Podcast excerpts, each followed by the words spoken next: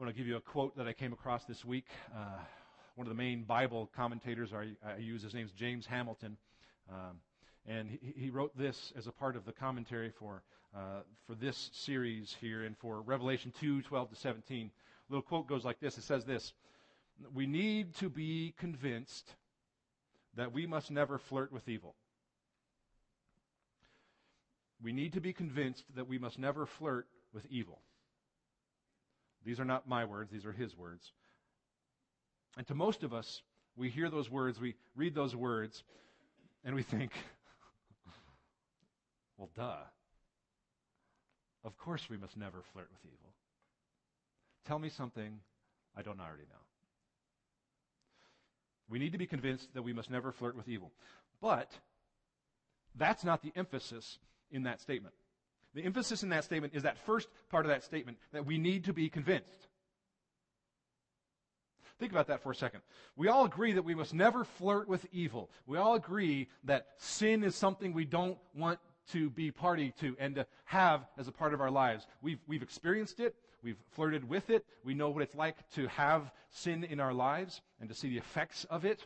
We've all experienced the dangerous side effects of flirting with sin, of going up to the, you know, the edge and, and playing with darkness.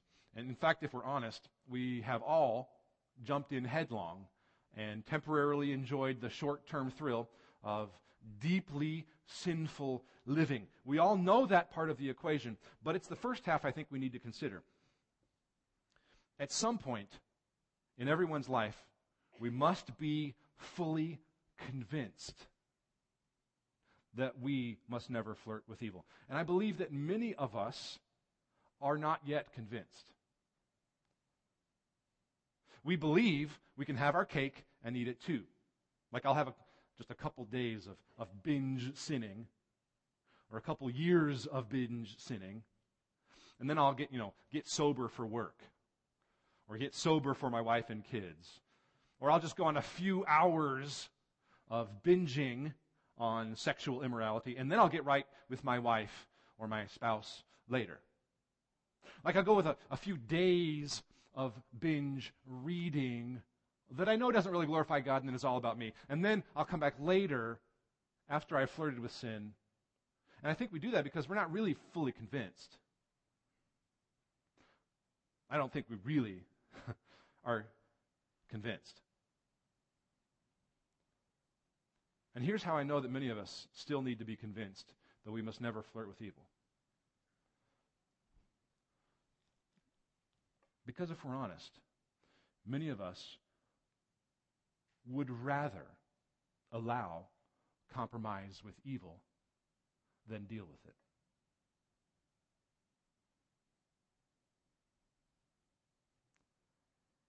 Both in our lives, personally, and in the lives of others. We'd really much rather allow compromise with evil than have to actually personally deal with it. And the truth is that the vast majority of us would much rather allow that to be the case.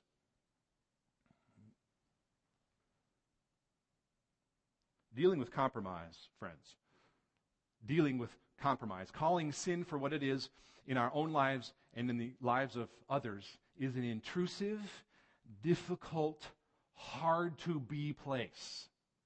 That frankly, most of us would really rather avoid and not ever have to deal with. And I think one of the main, the main points of the whole book of Revelation and, and today's passage is that if we will open our eyes and if we will have ears to hear, then we will be aware that what is really going on in our lives, in the lives of others, and in this church body is that there is an epic spiritual battle for souls going on in the world. And if we have ears to hear our Master's voice, then we will join in the fray in that battle against sin. But be forewarned, friends. That's going to mean it costs you everything. Because that's what discipleship looks like. That's when church becomes real. That's when being a part of the body of Christ is going to mean something that works in your heart. And not just as this like sort of Sunday morning one hour at a time play thing. Because let's be honest, if we keep church and Christian community at arm's length as this one hour at a time kind of play thing that makes us feel good temporarily because I like these people and they like me, and that's the extent of my relationship, then we will not go to the place where compromise with sin is something that really annoys us and bothers us and changes. We'd really not have to deal with it. And it is into that kind of world where we live, where compromise is a daily option for us. It is into that world where we live that Jesus walks. The risen Jesus here, the resurrected Christ, who walks into that world, into our church, into our hearts, into our families, at your job, in your marriages, in your classes, in your small groups. And he wields a sharp two edged sword of truth called the Word of God if we will allow our hearts to be open to that work. And if you allow your heart to be open to that work, then you're saying, I'm ready to deal with it. Because if we do not allow that Jesus, that kind of Jesus who wields a sharp two edged sword to pierce our hearts and to purge us of sin, in other words, to judge us now instead of later, then without notice even, darkness takes over in our hearts. Often, rather unaware, we allow compromise to damage, in fact, our witness to the world. And though they weren't quite there yet, Jesus walks into this church at Pergamum and he warns them. He says, You're on that road. You're, you're, you're on that road of compromise. You've been faithful to the world on the externals, to the outside so far, but you are not far away from allowing that compromise to permanently damage that witness so that you will be a dead church too. Those are the stakes in these pages of Revelation. And they are the stakes in your own life. So read with me today here at Revelation 2, verses 12 through 17. We're going to read this together. This is in your study notes. Got a few things to fill in as we go along. So let's, uh, let's read together Revelation 2, 12 through 17. And to the angel of the church in Pergamum write the words of him who has the sharp two edged sword. He says, I know where you dwell, where Satan's throne is Yet you hold fast my name, and you did not deny my faith, even in the days of Antipas, my faithful witness, who was killed among you where Satan dwells. But I have a few things against you. You have some there who hold the teaching of Balaam, who taught Balak to put a stumbling block before the sons of Israel, so that they might eat food sacrificed to idols and practice sexual immorality. So also you have some who hold the teaching of the Nicolaitans Verse 16, therefore repent. If not, I will come to you soon and war against them with the sword of my mouth. He who has an ear, let him hear what the Spirit says to the churches. To the one who conquers, I will give some of the hidden manna. And I will give him a white stone with a new name written on the stone that no one knows except the one who receives it. Now jump back to verse 12 there where we see Christ's commendation to the church. Before he confronts them, he commends them. Before he brings down the hammer, he says, You're doing this well. Before I tell you with the two edged sword what you need to hear, I'm going to encourage you. So he encourages them and he points out their strength as a church, verse 12. To the angel of the church in Pergamum, write the words of him who has the sharp two edged sword. So this begins that first section in your study notes where in verses 12 and 13 he tells them of their faithfulness. We'll get there in just a second. Let's look at verse 12 especially. A few things to point out here about verse 12. This is your second blank. Jesus comes to them with authority in verse 12. He comes to them with the authority of the risen Christ that we read about in chapter 1.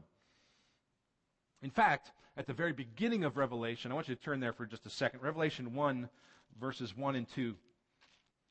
This also points out the, the authority of Jesus in what he's saying throughout these letters. It says this in Revelation 1 and 2. Just read along if you can. The revelation of Jesus Christ. We'll see five different people involved here.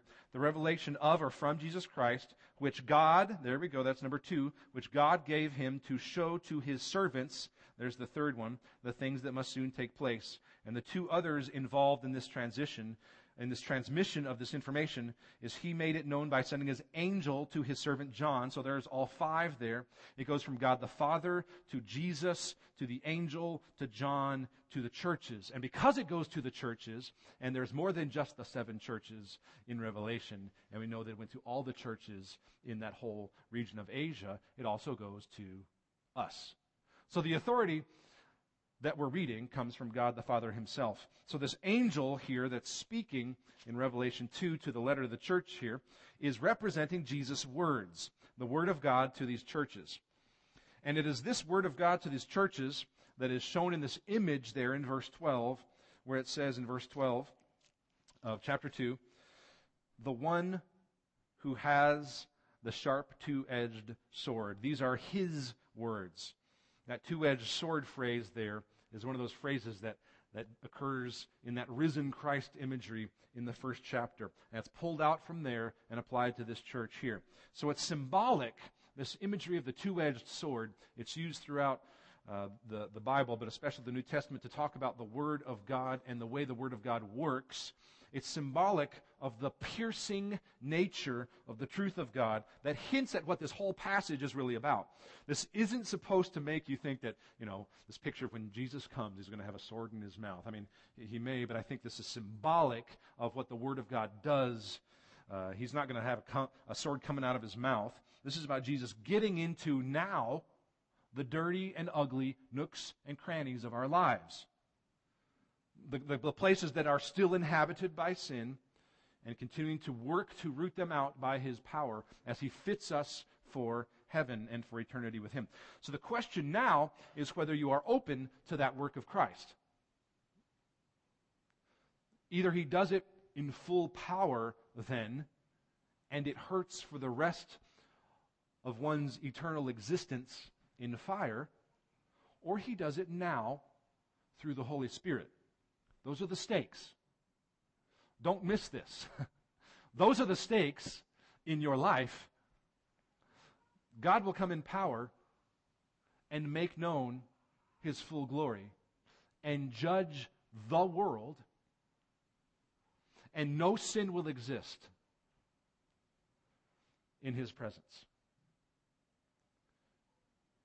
And either the Word of God pierces someone then and they feel it for eternity without the presence of God, or we open ourselves now to the work of the Jesus who comes and pierces.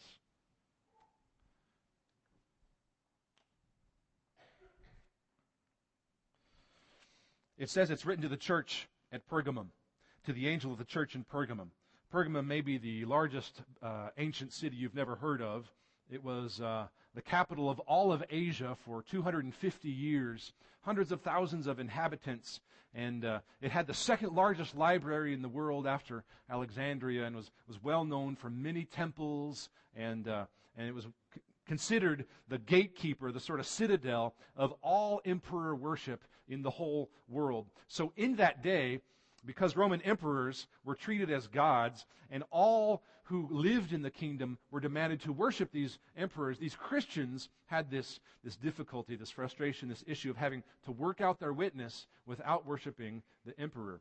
They considered themselves here in this city of Pergamum the gatekeeper of emperor worship. It became its own religion for these people, the pagans at the time.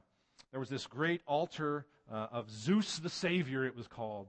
And there was temple after temple after temple in this city. When you approached this city, there was this great hill on which this Zeus the Savior uh, altar shone uh, from, from anywhere that you came. And they, they considered themselves sort of the great place where emperors were worshiped.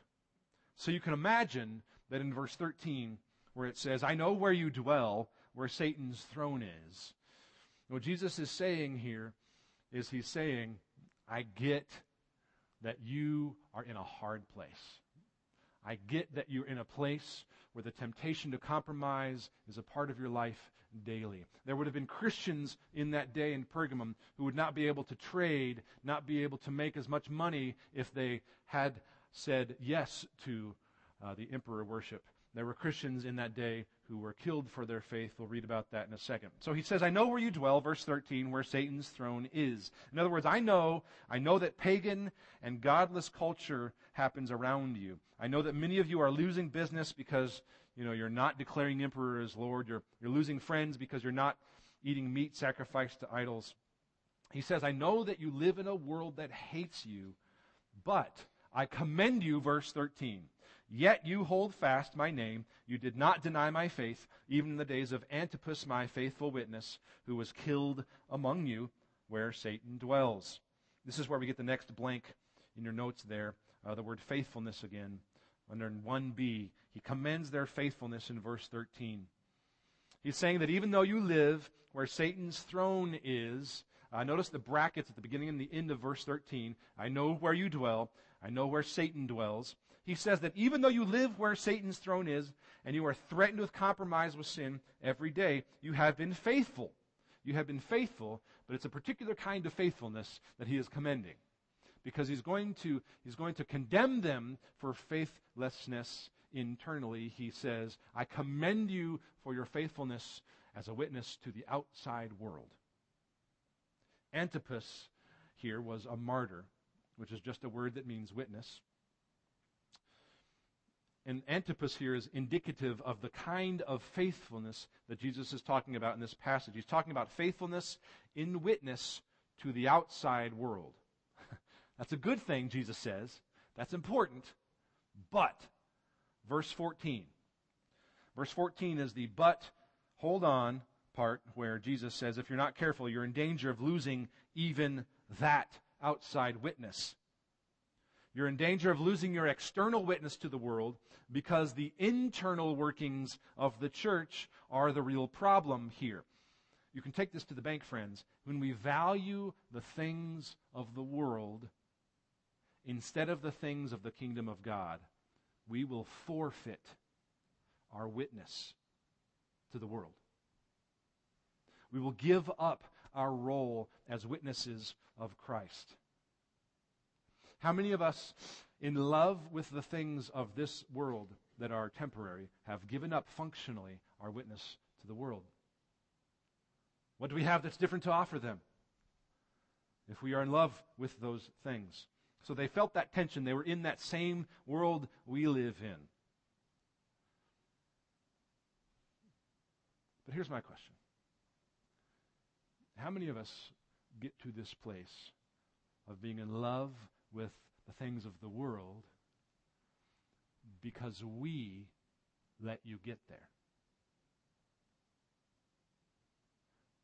How many of us struggle with love of things of the world because the church let you get there? That's the real issue at the church in Pergamum. There is no such thing as knowingly allowing someone else to compromise where it is not also your compromise. There's no such thing. For the people of God who care about the character and nature of the goodness of God over and above their own glory, to wittingly allow others to compromise with the world is to share in that compromise. How many people have you known who, who said the right words, who declared Jesus with smiles on Sunday, yet had zero witness to the world because the church allowed the compromise of sin in their life to take hold? Whose fault was that? the answer is yes. It was theirs and ours. Personal responsibility for another's growth in Christ. In Jesus' terms, personal responsibility for another's growth in Christ in Jesus' terms is held higher than we give it, and maybe even higher than our own if we know Jesus. The problem stated by Jesus here in verse 14 is this I have a few things against you. You have some there who hold the teaching of Balaam, who taught Balak to put a stumbling block before the sons of Israel so that they might eat food sacrificed to idols and practice sexual immorality. The next blank in your outline there is Balaam, B A L A A M. We don't have a lot of time to unpack this whole background. Um, long story short, uh, in the Old Testament, especially in the book of Numbers, if you want to look this up, chapters 22 through 4 in Numbers, it's a, it's a fascinating uh, story of God's work in the people of God. Uh, Balaam was a prophet who was hired to pronounce a curse upon the Israelites. He was, he was paid, in fact, to curse the Israelites. Uh, but as you may know, he was prevented by doing so because God spoke through a donkey. And, uh, and Balaam ended up pronouncing a blessing on Israel uh, because, well, Israel were God's chosen people.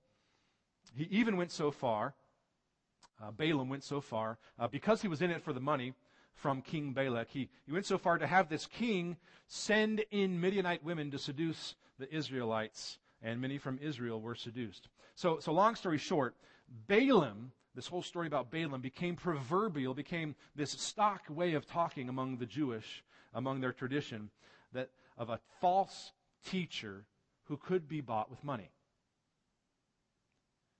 Balaam became a tradition among the Jews of a false teacher who could be bought with money. He became a way to explain how someone influences others into compromise. So that is what was going on here in Pergamum. Uh, we don't know all the details, uh, but we know it was about sexual immorality and eating food sacrificed to idols. Uh, in other words, those within the church, we're talking about believers, those within the church, were participating in pagan practices, doing so in a manner that deserved to be called by Jesus here, holding to the teaching of Balaam. Uh, they were Balaamites who were swindled into following a huckster. And some of us don't know the real thing when we see it because we don't know the real thing. We've been following after Midianite women without even knowing it. And some of us are allowed within the body of Christ to follow after Midianite women, even though we watch it happening. But you know what? Really, I'd rather not. That's, that's too ugly. That's too hard for me, is what we say. so that we don't have to, we don't really have to create an environment where accountability for growth in Christ is truly the main goal. We can keep an environment happening where making ourselves temporarily feel good is the main goal. That happens in churches constantly. Churches that care preeminently about growth in Christ and getting to know the Savior who died for us is, is a more difficult but far more important thing for us to do.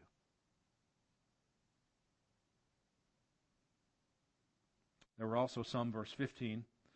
This is the next thing about which they were confronted by Jesus. There were some among them who held to the teaching of the Nicolaitans. That's the next blank in your outlines. N I C O L A I T A N S, Nicolaitans. he says, So also you have some who hold the teaching of the Nicolaitans. Again, we don't know a lot of the specifics uh, that were being taught, but we know that they were false teachers. Uh, we know of false teachings today. There are churches in Greene County that teach that the Bible is not the inspired written word of God. There are churches that teach that Jesus was not born of a virgin. There are churches that teaches, teach that the practice of homosexuality is okay, that so called same sex marriage is okay. There are churches that teach that Jesus and Abraham and Muhammad and Confucius and Buddha are equal, and that consequently there are many ways to salvation.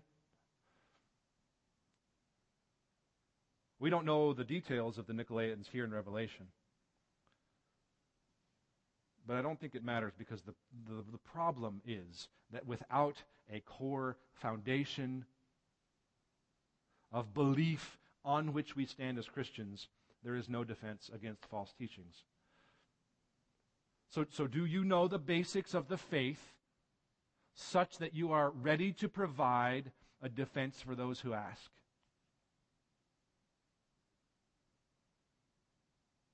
Or, or when somebody asks you what your church believes about such and such, you, you, you, you, uh, uh, are you well versed enough on the fundamentals of the exclusivity of Jesus and the Word of God so that when a Jehovah's Witness or a Mormon comes to your door, it doesn't rattle your faith? Do you, do you know Scripture well enough that if I preach the heresy of the so called prosperity gospel, you will know that it's false teaching? If you do not know those basics, you are a Nicolaitan. You're falling prey to the same kinds of things warned here in Revelation. If you're content to allow compromise in the lives of others or in the church, and that's cool with you, then you are a Balaamite. And Jesus is telling us here that the Pergamum Christians were in danger of compromise because they allowed that to happen within their own ranks. Verse 16 lays out for us the choice that Jesus provides. He says, Therefore, repent. In other words, turn from sin toward godliness. If not, I will come to you soon and war against them with the sword of my mouth. This is a threat Let's call it what it is. This is a threat from Jesus, a threatening image. Either he comes and judges hearts now through the Holy Spirit's work in your life, or he comes and he purges sin from hearts by force of his will that cannot be stopped. So the choice is there in verse 16. And here's the familiar refrain, verse 17. He who has an ear, let him hear what the Spirit says to the churches. He's saying, Are you hearing me? Are you listening? Do you understand this? To the one who conquers, I will give some of the hidden manna. This was hidden in the Ark of the Covenant. And the tradition was that, that at the coming of Jesus, the Ark of Covenant and the hidden manna will be made available. That, that food that will satisfy forever. To the one who conquers, I will give some of the hidden manna, and I will give him a white stone with a new name written on the stone that no one knows except the one who receives it.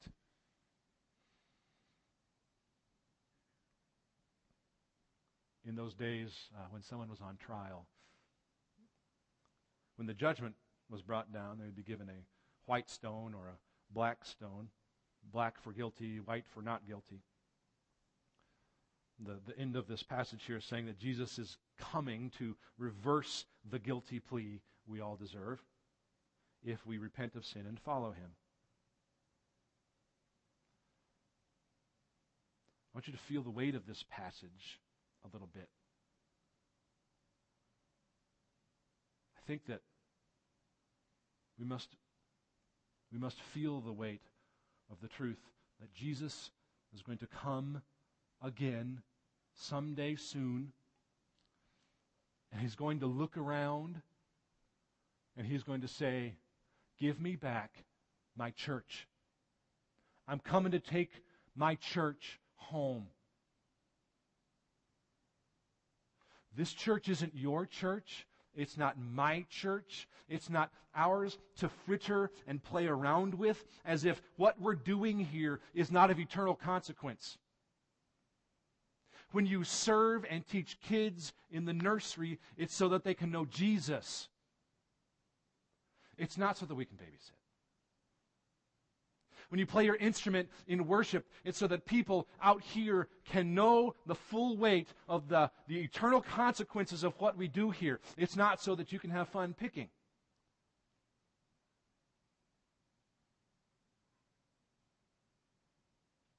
This is Jesus Christ's church not ours to be played around with for our purposes. And when our purposes invade what goes on here, we will allow compromise to happen at all levels, personally and corporately.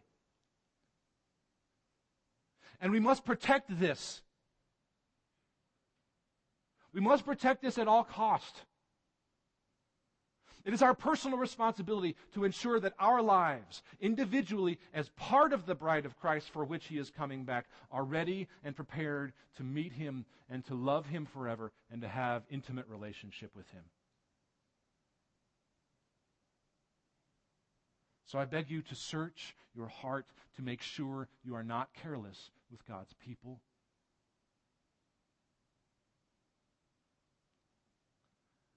There's too much at stake in the kingdom of God for us to believe that compromise with sin is okay.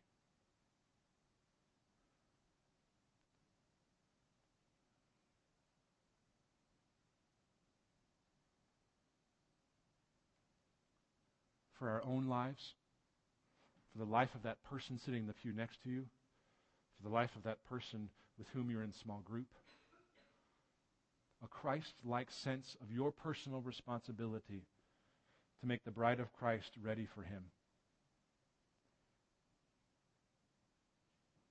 That's a heart that reflects Jesus' heart to bring people to Himself so they will repent of sin and know Him and spend eternity with Him.